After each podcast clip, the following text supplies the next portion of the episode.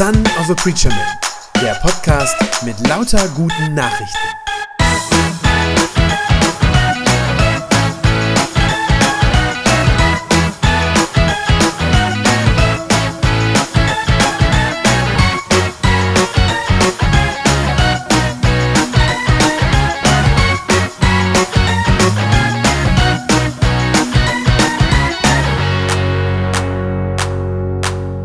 Ich habe es ganz zu Eingang schon gesagt, heute ist der erste Sonntag in der Passionszeit, also in diesen sieben Wochen noch bis Ostern, diese Zeit, wo wir gewissermaßen mit Jesus unterwegs sind auf seinem Leidensweg.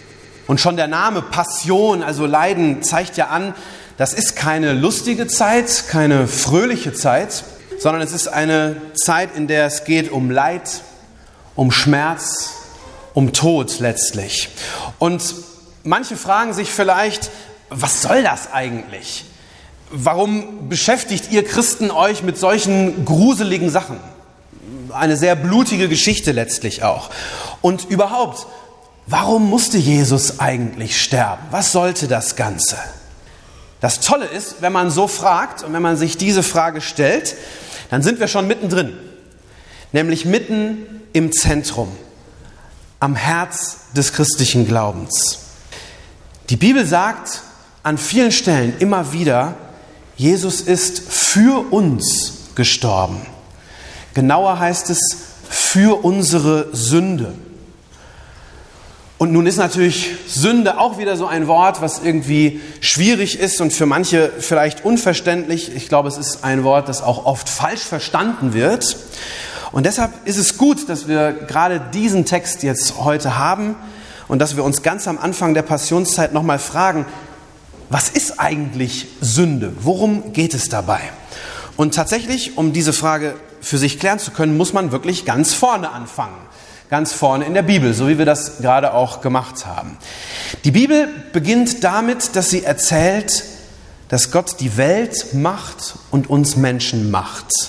Und die Bibel erzählt, dass Gott alles schön macht dass er die Welt liebevoll gestaltet, gut. Und es heißt, er macht uns Menschen nach seinem Bild. Wir sind ein Abbild von Gott, so wie ein Spiegelbild. Mit anderen Worten, Gott legt ganz viel von sich selbst, von dem, was ihn ausmacht, in uns hinein, in uns Menschen. Zum Beispiel die Sehnsucht nach Gemeinschaft. Das ist was, was er uns gegeben hat, in uns hineingepflanzt hat. Oder auch die Fähigkeit, überhaupt zu lieben, ist etwas, was göttlich ist. Oder auch das Streben nach Schönheit, dass wir uns nach schönen Dingen sehnen. Auch das ist, glaube ich, ein Herzenswunsch Gottes, den er in unser Herz hineingelegt hat. Und vieles andere mehr. Gott macht uns nach seinem Bild. Er hat uns gerade nicht gemacht, sagt die Bibel, als seine Sklaven. Er macht uns auch nicht, damit er jemanden hat, den er herumkommandieren kann, sondern die Bibel sagt, er macht uns, um uns zu lieben. Das ist der Grund. Er wollte uns lieben und er wünscht sich umgekehrt, dass wir ihn lieben. Gott ist die Liebe, heißt es einmal an anderer Stelle in der Bibel. Und wir sind sozusagen das Ergebnis dieser Liebe, seiner Liebe. Und Gott wünscht sich Gemeinschaft mit uns. Er möchte mit uns Menschen zusammen sein. Das ist die ganz große Ehre, die er uns sozusagen schenkt und uns zuteil werden lässt. Er wünscht sich Gemeinschaft mit uns, mit seinen Geschöpfen. Und deshalb wird von diesem Garten Eden auch erzählt, dass das der Ort ist, wo Gott und Mensch ganz nah beieinander sind, wo sie miteinander leben. In dem Text heißt es ja, dass Gott abends durch diesen Garten spazieren ging. Also so nahbar war er dort, so greifbar, so unmittelbar erlebbar. Und es gab in diesem wirklich paradiesischen Zustand, in diesem liebevollen Miteinander von Gott und Mensch, da gab es nur eine Bedingung und nur ein Gebot Gottes. Das kam auch in dem Text vor. Es hieß, die Menschen durften alles essen, alles, was Gott gemacht hatte, war für sie da und war gut, außer von diesem einen Baum. Da sollten sie nicht essen, und zwar war das der Baum der Erkenntnis von Gut und Böse. Der Baum der Erkenntnis von Gut und Böse. Das heißt mit anderen Worten, Die Menschen sollten das gar nicht erkennen, was gut und böse ist. Die Menschen sollten ursprünglich nicht wissen, was überhaupt böse ist. Gott wollte, dass in seiner Schöpfung alles gut und nichts böse ist. Wenn Sie so wollen, das Böse sollte nicht mal in den Gedanken vorkommen und in den Gedanken Raum bekommen oder Fuß fassen können. Diese Regel, die Gott da gibt, das war also eine Schutzregel, ein Schutzraum, um die Gemeinschaft zu erhalten, diese schöne Gemeinschaft, die Harmonie, die Schönheit zwischen Gott und Mensch. Und dann, wir haben das eben gehört in der Geschichte, ist es doch so, dass etwas zwischen Gott und die Menschen gerät. Ich lese nochmal die ersten fünf Verse vor. Da heißt es, die Schlange war listiger als alle anderen Tiere, die Gott der Herr gemacht hatte. Hat Gott wirklich gesagt, dass ihr von keinem Baum die Früchte essen dürft? fragte sie die Frau. Und das ist ja schon eine hinterhältige Frage, weil sie schon falsch ist. Und die Frau antwortete, doch, natürlich dürfen wir, nur von dem Baum in der Mitte des Gartens nicht. Gott hat gesagt, esst nicht von seinen Früchten, ja berührt sie nicht einmal, sonst müsst ihr nämlich sterben. Unsinn, sagte da die Schlange, ihr werdet nicht sterben, aber Gott weiß, wenn ihr davon esst, dann werden eure Augen geöffnet und ihr werdet sein wie Gott. Und dann werdet ihr wissen, was gut und was böse ist.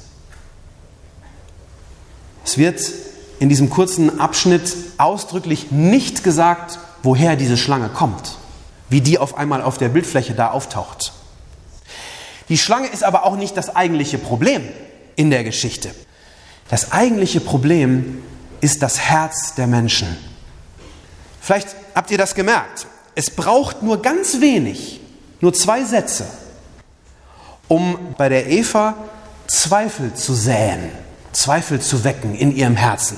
Und zwar Zweifel daran, ob Gott eigentlich ehrlich zu ihnen war und ob Gott es eigentlich gut mit ihnen meint. Die Schlange sagt nur ein paar wenige Worte. Wie gesagt, die sind auch noch falsch, die sind auch noch erfunden und erlogen. Aber die Schlange sagt wenige Worte und sofort macht sich also Misstrauen breit.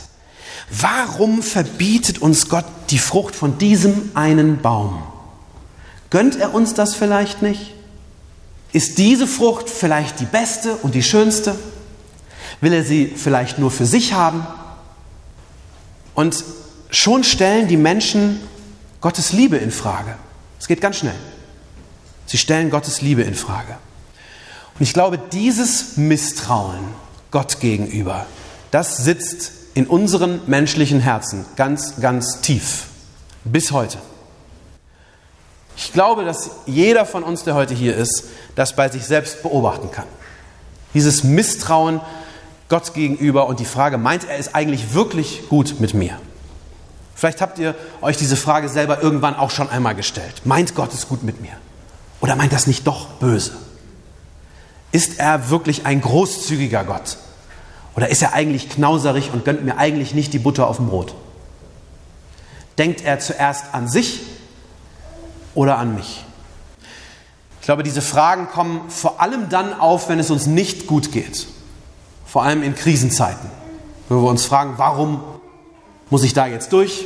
Warum muss ich dieses oder jenes erleiden? Warum geht es mir so schlecht? Ich glaube, vor allem dann kommen vor allem diese Fragen, aber nicht nur. Diese Fragen können auch in guten Zeiten kommen, dann wenn wir eigentlich ein gutes Leben haben. Denn so war es ja bei Adam und Eva auch. Denen ging es nicht schlecht. Und trotzdem reichen wenige Worte, um diesen Zweifel in ihr Herz hineinzusetzen. Unser menschliches Problem ist, dass wir Gott nicht über den Weg trauen dass wir ihm nicht glauben letztlich. Und das führt dann dazu, dass wir selber zugreifen. Vers 6, die Frau schaute den Baum an und er sah schön aus. Und es wäre bestimmt gut von ihm zu essen, dachte sie. Seine Früchte wirkten verlockend und klug würde sie davon werden. Also pflückte sie eine Frucht und biss hinein. Und dann reichte sie die Frucht ihrem Mann, der bei ihr stand, und auch der aß davon weil wir ganz tief drin in unserem Herzen letztlich nicht glauben, dass Gott es gut mit uns meint, weil wir ihm das nicht glauben. Deshalb nehmen wir die Dinge selbst in die Hand. Klug würde sie davon werden, denkt die Eva, als sie die Frucht anguckt. Und ich sag mal, wer will nicht klug sein? In Wahrheit aber meint sie, so klug wie Gott. Nein, eigentlich noch ein bisschen klüger als er. Das ist eigentlich das Ziel. Und so wird aus dem Misstrauen Gott gegenüber in 0, nichts Arroganz, Überheblichkeit und vor allem Gier, Gier nach mehr. Ich will mehr. Gott gibt mir nicht, nicht das Beste, ich kann ihm nicht vertrauen, ich will mehr, ich nehme es mir selber. Wenn erstmal das Vertrauen zu Gott angeknackst ist, dann geht das ganz schnell, dass wir uns dann auch selbst an die Stelle Gottes setzen. Dann meinen wir, wir wüssten es schon besser. Wir wüssten besser, was gut und was richtig ist. Und damit, damit beginnt alles Elend in der Welt. Ganz persönlich in unserem Leben, aber auch in der ganzen Welt. All das Chaos, das wir beobachten können in dieser Welt, das wir Menschen ja in der Regel selbst angerichtet haben, das beginnt genau an dieser Stelle. Die Folgen davon, von diesem sogenannten Sündenfall, wie das immer heißt, die Folgen sind massiv.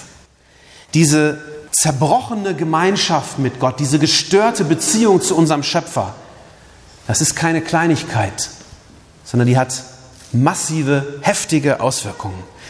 Diese gestörte Beziehung zum Schöpfer, die durchdringt alles, jeden Bereich unseres Lebens. Über diesen Begriff Sünde wird ja gerne manchmal so ein bisschen gespöttelt und Witze gemacht. Es gibt viele Witze, wo das Wort Sünde irgendwie drin vorkommt. Dann wird so leicht dahergeredet und dann heißt es, naja, ach, so eine kleine Sünde ist auch was Schönes und so. Vielleicht haben Sie so einen äh, Spruch schon mal gehört. Aber die Sünde, wenn man sie richtig versteht, so wie hier, das ist nichts Schönes. Die Sünde hat fatale Auswirkungen. Sie zerstört, sie macht kaputt. Alles das, was Gott gut gemacht hatte, das macht die Sünde kaputt. Vielleicht ist euch das aufgefallen. Das Erste, was die Menschen verlieren in dieser Geschichte, ist ihre Unbekümmertheit, ihre Sorglosigkeit, mit der sie bis jetzt eigentlich so schön und so gut leben konnten. Als die beiden kapieren, dass es nicht nur gute Dinge gibt, bis dahin kannten sie nur, was gut war. Aber als sie kapieren, dass es nicht nur gute Dinge gibt, sondern auch böse Dinge, da beginnen sofort die Hintergedanken bei ihnen. Auf einmal haben die Menschen was zu verstecken voreinander. Auf einmal haben sie Geheimnisse untereinander und dann auch vor Gott. Vers 7 und 8. Plötzlich gingen den beiden die Augen auf und es wurde ihnen bewusst, dass sie nackt waren. Hastig flochten sie Feigenblätter zusammen und sie machten sich daraus einen Lendenschurz. Am Abend, als ein frischer Wind aufkam, da hörten sie, wie Gott der Herr im Garten umherging. Ängstlich versteckten sie sich vor ihm hinter den Bäumen. Merkt ihr, dieses Misstrauen, dieses Misstrauen Gott gegenüber, das greift weiter um sich. Dieses Misstrauen breitet sich schneller aus als im Augenblick des Coronavirus. Und automatisch automatisch haben die Menschen diesen Impuls, sich zu verbergen, sich zu schützen irgendwie, sich nicht mehr zu zeigen, nicht alles von sich preiszugeben, vor allem schon erst recht keine Schwäche, kein Nacktsein in irgendeiner Weise. Und sie fangen an, sich voreinander und dann auch vor Gott zu schämen. Und ich glaube wiederum, auch das, auch das sitzt ganz tief bis heute in uns Menschen drin. Wir schämen uns wir schämen uns für unsere Schwächen. Wir verstecken uns. Wir verstecken das, was uns ein bisschen unangenehm ist. Ich glaube, auch das kann jede und jeder bei sich selbst feststellen.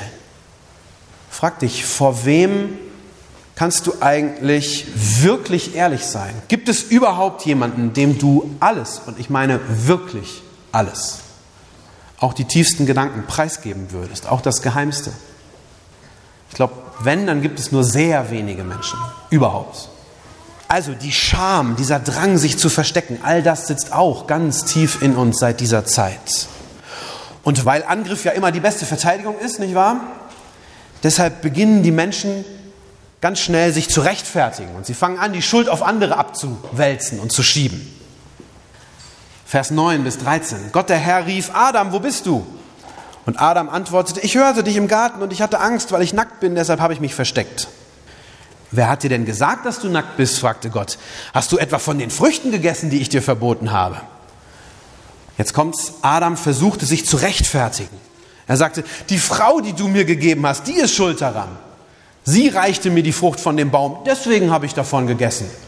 Ganz so, als könnte er nicht anders, nicht wahr? Was hast du bloß getan? wandte sich Gott der Herr an die Frau. Und was sagt sie? Die Schlange hat mich dazu verführt. Nur wegen ihr habe ich die Frucht genommen, verteidigte sie sich. Also so schnell geht das. Adam sagt, dass seine Frau schuld ist. Eva schiebt die Verantwortung auf die Schlange ab. Und überhaupt, eigentlich ist Gott ja schuld an dem ganzen Dilemma. Denn er hat ja dem Adam überhaupt eine Frau gegeben. Sagt er ja auch, die Frau, die du mir gegeben hast, die ist schuld.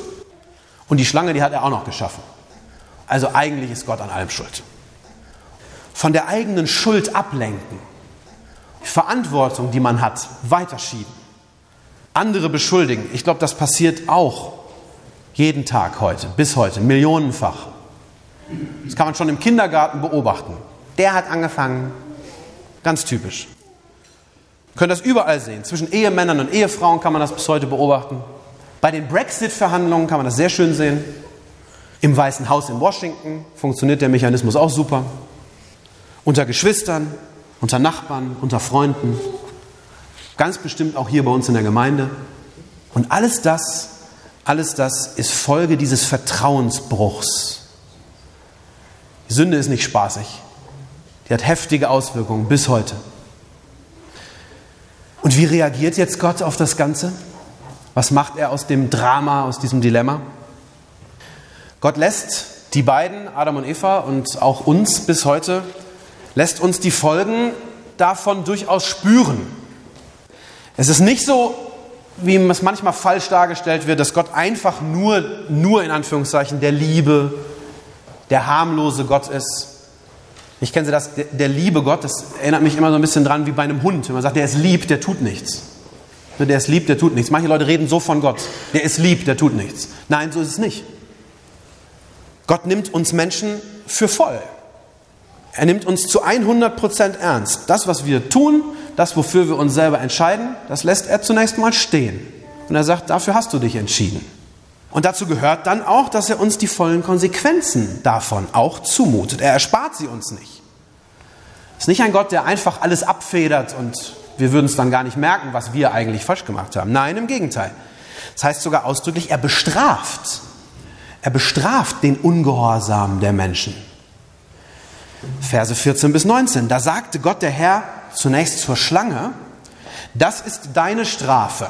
Verflucht sollst du sein, verstoßen von allen anderen Tieren.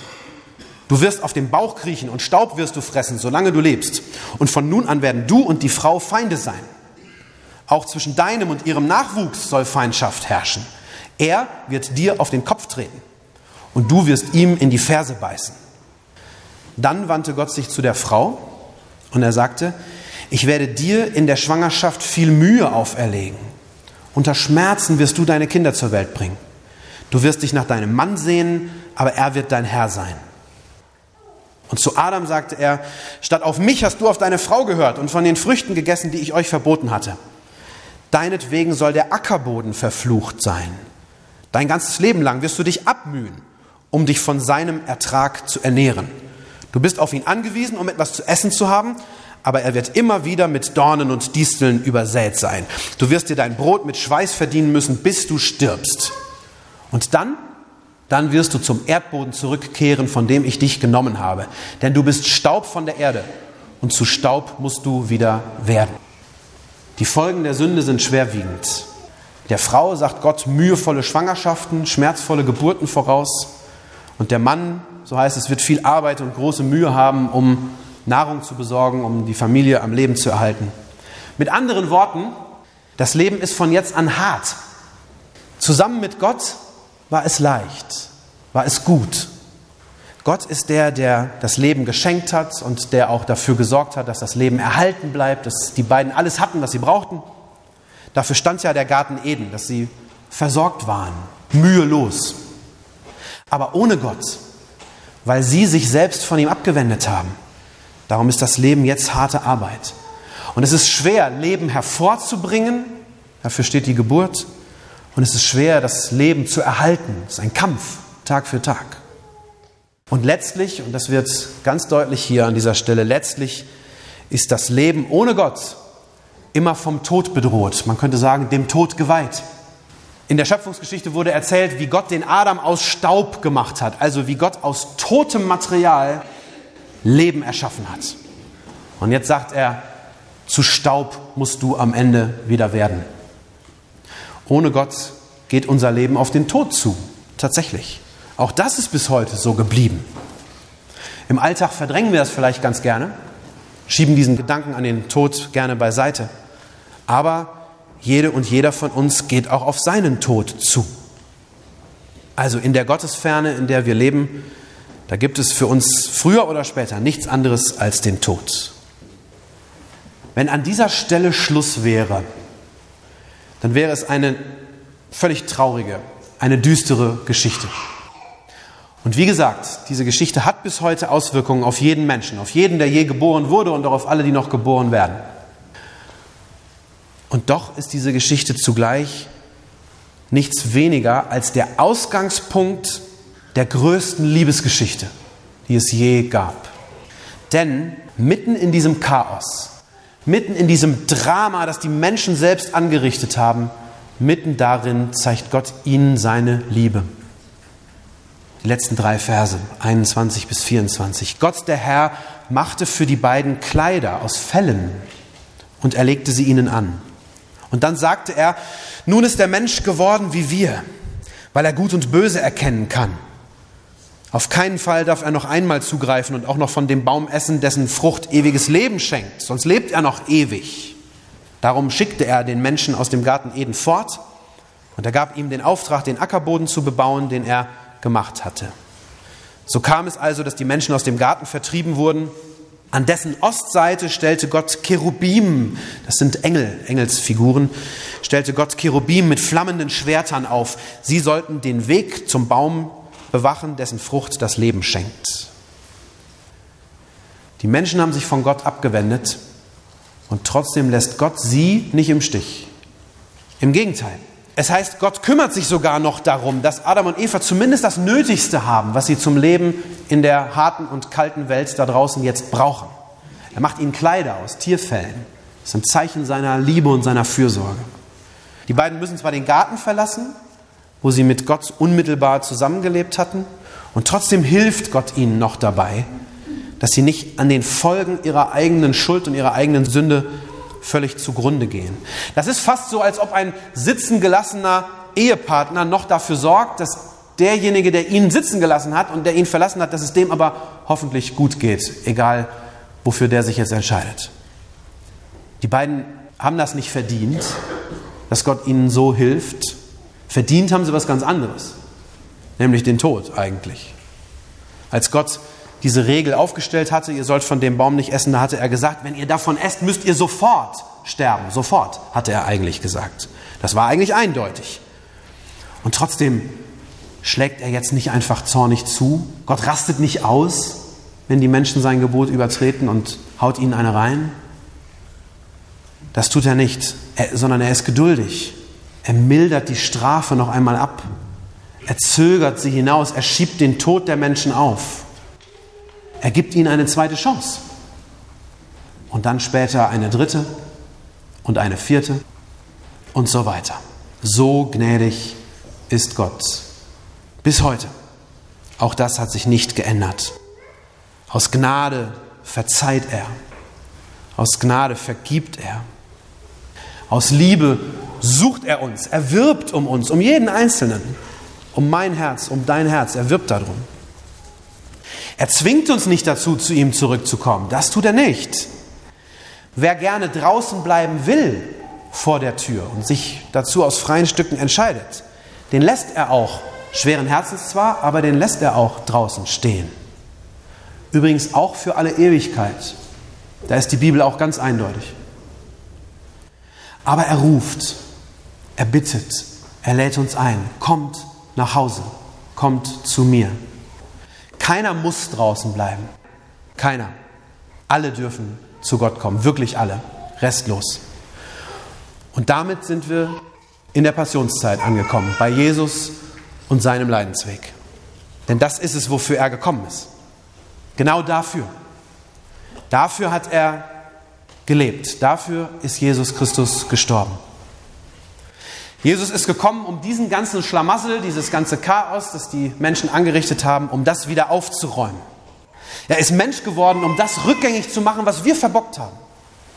Jesus ist am Kreuz von Golgatha gestorben, um uns aus der Verlorenheit zu retten, aus Sünde und Tod. Und deshalb gibt es Hoffnung für jeden Menschen. Keiner muss tot bleiben. Alle Schuld ist vergeben. Und es gibt nichts mehr, was dich jetzt noch von Gott trennen müsste. Nichts. Alles ist weggenommen. Wenn du das für dich in Anspruch nimmst, was Jesus am Kreuz getan hat, wenn du sagst, Jesus, ja, ich nehme das an, dass du für meine Sünden gestorben bist, dann ist auch wirklich alles wieder gut. Dann ist alles vergeben. Dann ist der ganze Schmutz, der deine Seele belastet, der ist weg. Dann gibt es nichts mehr, was dich noch verklagen könnte, vor Gott anklagen könnte. Das meinen Christen, wenn sie sagen, Jesus ist für uns gestorben. Und deshalb stehen Christen so auf die Passionszeit, weil das zwar schwierig ist und ein schweres Thema, aber so unendlich wertvoll, weil darin die Liebe Gottes so zum Ausdruck kommt. Was könnte es Schöneres geben, als das zu feiern? Amen. Das war eine gute Nachricht vom Son of a Preacher Man. Wenn sie deinen Glauben gestärkt hat, dann abonnier doch einfach meinen Podcast bei Spotify, iTunes oder podcast.de und gib mir ein Like auf Facebook. Ich hoffe, du hörst mal wieder rein. Gott segne dich und bis bald.